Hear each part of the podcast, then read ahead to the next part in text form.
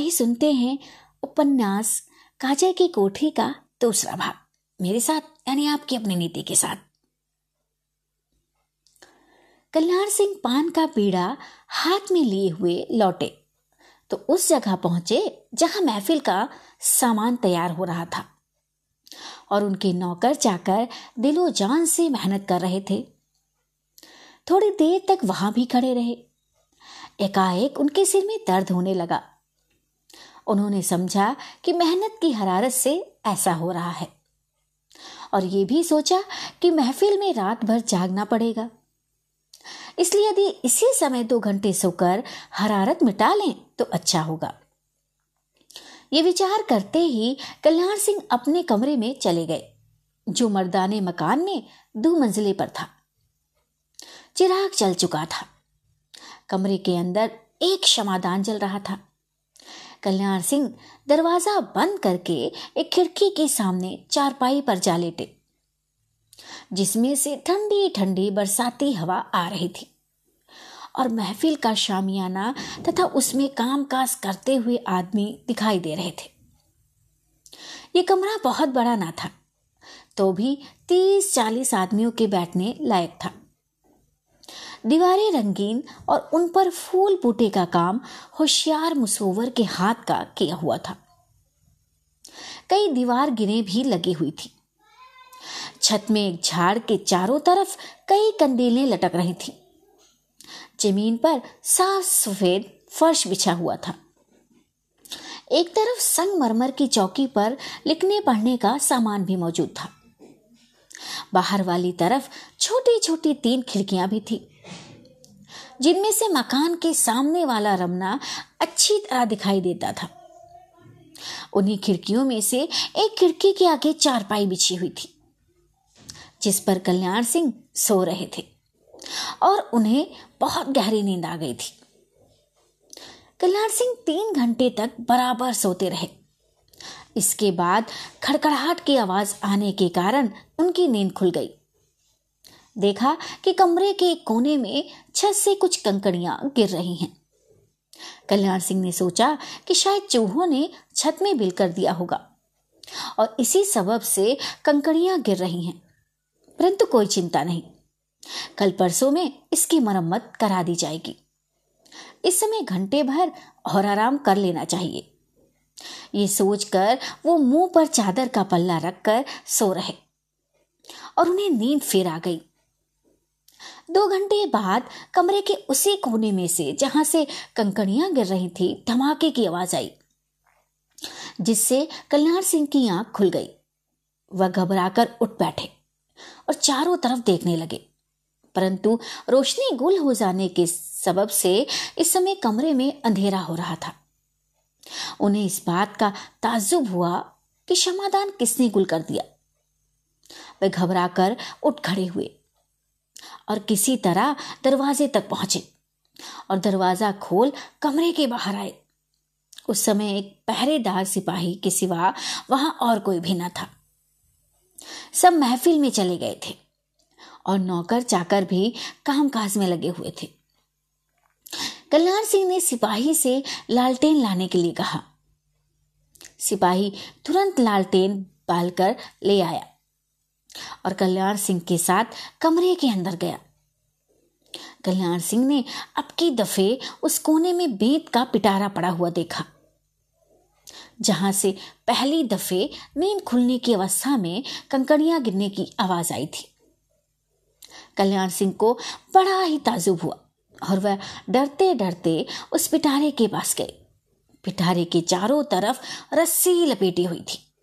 और एक बहुत बड़ा रस्सा भी उसी जगह पड़ा हुआ था, जिसका एक सिरा पिटारे के साथ बंधा हुआ था।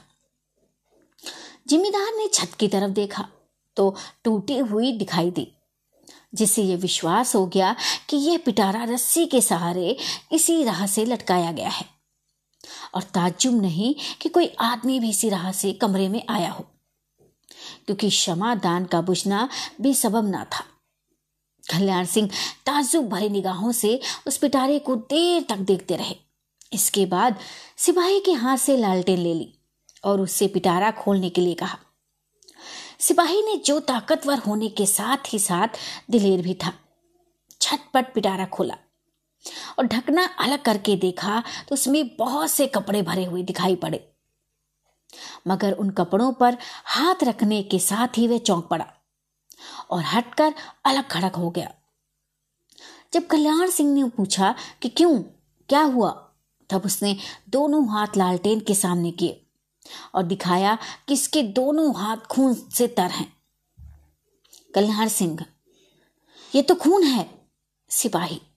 जी हाँ इस पिटारे में जो कपड़े हैं, वे खून से तर हैं और कोई कांटेदार चीज़ भी उसमें मालूम पड़ती है, जो कि मेरे हाथ में सुई की तरह चुभी थी। कल्याण सिंह ओह निसंदेह कोई भयानक बात है। अच्छा तुम पिटारे को बाहर ले चलो। सिपाही। बहुत अच्छा। सिपाही ने जब उस पिटारे को उठाना चाहा तो वह बहुत हल्का पाया और सहज ही में वह उस पिटारे को कमरे के बाहर ले आया। उस समय तक और भी एक सिपाही तथा दो तीन नौकर वहाँ आ पहुँचे थे। कल्याण सिंह की आज्ञा अनुसार रोशनी ज़्यादा की गई और तब उस पिटारे की जाँच होने लगी। निसंदेह उस पिटारे के अंदर कपड़े थे और उन पर सलमी सितारे का काम किया हुआ था। सिपाही। ये ओफो ये तो ओढ़नी है। दूसरा। और बिल्कुल नहीं। तीसरा। लगता है ब्याह की ओढ़नी है। सिपाही। मगर सरकार इसे मैं पहचानता हूँ और ज़रूर पहचानता हूँ, कल्याण सिंह। ठीक है, मैं भी इसे पहचानता हूँ। अच्छा और निकालो। सिपाही। लीजिए, ये ये लहंगा भी है, बेशक वही है। कल्याण सिंह, ओह, ये क्या गजब है। ये कपड़े मेरे घर क्यों आ गए और ये खून से तर क्यों हैं? निसंदेह ये वही कपड़े हैं जो मैंने अपनी पतों के वास्ते बनवाए थे और समधियाने भेजे थे। तो क्या खून हुआ? क्या लड़की मारी गई? क्या ये मंगल का दिन है या अमंगल के साथ बदल जाएगा। इतना कहकर कल्याण सिंह ज़मीन पर बैठ गया। नौकरों ने जल्दी से कुर्सी लाकर रख दी और कल्याण सिंह को उस पर बैठाया। धीरे धीरे बहुत से आदमी वहाँ आ जुटे और बात की बात में यह खबर अंदर बाहर सब तरफ़ अच्छी तरह फैल गई। इस खबर ने महफिल में भी हलचल फैला दी। और महफिल में बैठे हुए मेहमानों को कल्याण सिंह को देखने की उत्कंठा पैदा हुई। आखिर धीरे धीरे बहुत से नौकर, सिपाही और मेहमान वहाँ जुट गए और उस भयानक दृश्य को आश्चर्य के साथ देखने लगे। ये तो कल्याण सिंह के बहुत से मेली मुलाकाती थे, मगर सूरज सिंह नामी एक जिमीदार, उनका सच्चा और दिली दोस्त था। जिसकी यहाँ के राजा धर्म सिंह के वहाँ भी बड़ी इज़्ज़त और कदर थी। सूरज सिंह का एक नौजवान लड़का भी था, जिसका नाम राम सिंह था और जिसे राजा धर्म सिंह ने बारह मौजों का तहसीलदार तहसील, तहसीलदार बना दिया था। उन दिनों तहसीलदारों को बहुत बड़ा अख्तियार रहता था। यहाँ तक सैकड़ों मुकदमे, दीवानी और फौजदारी के खुद तहसीलदार ही फैसला करके उसकी रिपोर्ट राजा के पास भेज दिया करते थे। राम सिंह को राजा धर्म सिंह बहुत मानते थे। अस्तु, कुछ तो इस सबब से मगर ज़्यादा अपनी बुद्धिमानी के सबब उसने अपनी इज़्ज़त और धाक बहुत बड़ा रखी थी। जिस तरह कल्याण सिंह और सूरज सिंह में दोस्ती थी, उसी तरह राम सिंह और हरनंदन में जिसकी शादी होने वाली थी, सच्ची मित्रता थी। और आज की महफिल में वो दोनों ही बाप बेटा मौजूद थे। राम सिंह और हरनंदन सिंह दोनों मित्र बड़े ही होशियार, बुद्धिमान पंडित और वीर पुरुष थे। और उन दोनों का स्वभाव भी ऐसा अच्छा था कि जो कोई एक दफे उनसे मिलता और बातें करता, वही उनका प्रेमी हो जाता। इसके अतिरिक्त वे दोनों मित्र खूबसूरत भी बहुत थे और उनका सुढोल तथा कसरती बदन देखने ही योग्य था। जब कल्याण सिंह की घबराहट का हाल लोगों को मालूम हुआ और महफिल में खलबली पड़ गई तो सूरज सिंह और हरनंदन भी कल्याण सिंह के पास जा पहुँचे, जो दुखित हृदय से उस पिटारे के पास बैठे हुए थे, जिसमें खून से भरे हुए शादी वाले जनाना कपड़े निकले थे।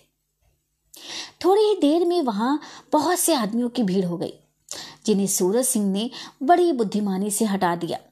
और एकांत हो जाने पर कल्याण सिंह से सब हाल पूछा। कल्याण सिंह ने जो देखा था या जो कुछ हो चुका था, बयान किया। और इसके बाद अपने कमरे में ले जाकर वह स्थान भी दिखाया, जहाँ पिटारा पाया गया था। और साथ ही इसके अपने दिल का शक भी बयान किया। हरनंदन को जब हाल मालूम हो गया तो वह चुपचाप अपने कमरे में चला गया और आराम कुर्सी पर बैठ कुछ सोचने लगा। उसी समय कल्याण सिंह के समझाने से, अर्थात लाल सिंह के यहाँ से खबर आ पहुँची कि सरला, जिसकी हरनंदन से शादी होने वाली थी, घर में से एकाएक गायब हो गई और उस कोठरी में, जिसमें वह थी, सिवाय खून के छींटे और निशानों के और कुछ भी देखने में नहीं आता। ये मामला निसंदेह बड़ा भयानक और दुखदायी था। बात की बात में यह खबर भी बिजली की तरह चारों तरफ़ फैल गई। जनानों में रोना पीटना पड़ गया। घंटे ही भर पहले जहाँ लोग हँसते, खेलते, झूम रहे थे, अब उदास और दुखी दिखाई देने लगे। महफिल का शामियाना उतार लेने का बाद गिरा दिया गया। लड़कियों को कुछ दे दिलाकर सवेरा होने के पहले ही विदा हो जाने का हुक्म मिला। इसके बाद जब सूरज सिंह और राम सिंह सलाह विचार करके कल्याण सिंह से विदा हुए और मिलने के लिए हरनंदन के कमरे में आई तो हरनंदन को भी वहाँ ना पाया। हाँ खोज खबर करने पर मालूम हुआ कि बांदी लड़की के पास बैठा हुआ दिल बहला रहा है। वही बांदी लड़की जिसका ज़िक्र इस किस्से के पहले बयान में आ चुका है और जो आज की महफिल में नाचने के लिए आई थी। सूरज सिंह और राम सिंह को यह सुनकर बड़ा ताजुब हुआ। कि हरनंदन बांदी लड़की के पास बैठा दिल बहला रहा है, क्योंकि वे हरनंदन के स्वभाव से अनजान न थे। और इस बात को भी खूब जानते थे कि वह लड़कियों के फेर में पढ़ने या उनकी सोहबत को पसंद करने वाला लड़का नहीं है। और फिर ऐसे समय में जबकि चारों तरफ़ उदासी फैली हुई हो, उसका लड़की के पास बैठकर गप्पे उड़ाना तो हर दर्जे का ताजु पैदा करता था। आखिर सूरज सिंह ने अपने लड़के राम सिंह को निश्चय करने के लिए उस तरफ़ रवाना किया। जिधर लड़की का डेरा था और आप लौटकर पुनः अपने मित्र कल्याण सिंह के पास पहुँचे, जो अपने कमरे में अकेले बैठे कुछ सोच रहे थे। कल्याण सिंह, अब लौटे क्यों? क्या कोई दूसरी बात पैदा हुई? सूरज सिंह, अरे नहीं, हम लोग हरनंदन से मिलने के लिए उसके कमरे में गए तो मालूम हुआ कि वह लड़की के डेरे में बैठा हुआ है। दिल बहला रहा है शायद। कल्याण सिंह चौंक कर, क्या? बांदी लड़की के यहाँ? नहीं, कभी नहीं। वह ऐसा लड़का नहीं है। और फिर ऐसे समय में जबकि चारों तरफ़ उदासी फैली हुई हो और हम लोग एक भयानक घटना के शिकार हो रहे हों, ये बात दिल में नहीं बैठती। सूरज सिंह, मेरा भी यही ख्याल है और इसी से निश्चय करने के लिए मैं राम सिंह को उस तरफ़ भेजकर आपके पास आया हूँ। कल्याण सिंह। हाँ अगर ये बात सच निकली तो बड़े ही शर्म की बात होगी। हँसी खुशी के दिनों में ऐसी बातों पर लोगों का ध्यान विशेष तो नहीं जाता, और ना लोग इस बात को इतना बुरा ही समझते हैं, मगर आज ऐसी आफत के समय में मेरे लड़के हरनंदन का ऐसा करना बड़े शर्म की बात होगी। हर एक छोटा बड़ा बदनाम करेगा, और समझाने में तो ये बात ना मालूम किस रूप में फैलकर कैसा रूपक खड़ा करेगी, सो कह ही नहीं सकता। सूरज सिंह हाँ बात हो तो ऐसे ही है, मगर फिर भी मैं यही कहता हूँ कि हनंदन ऐसा लड़का नहीं है।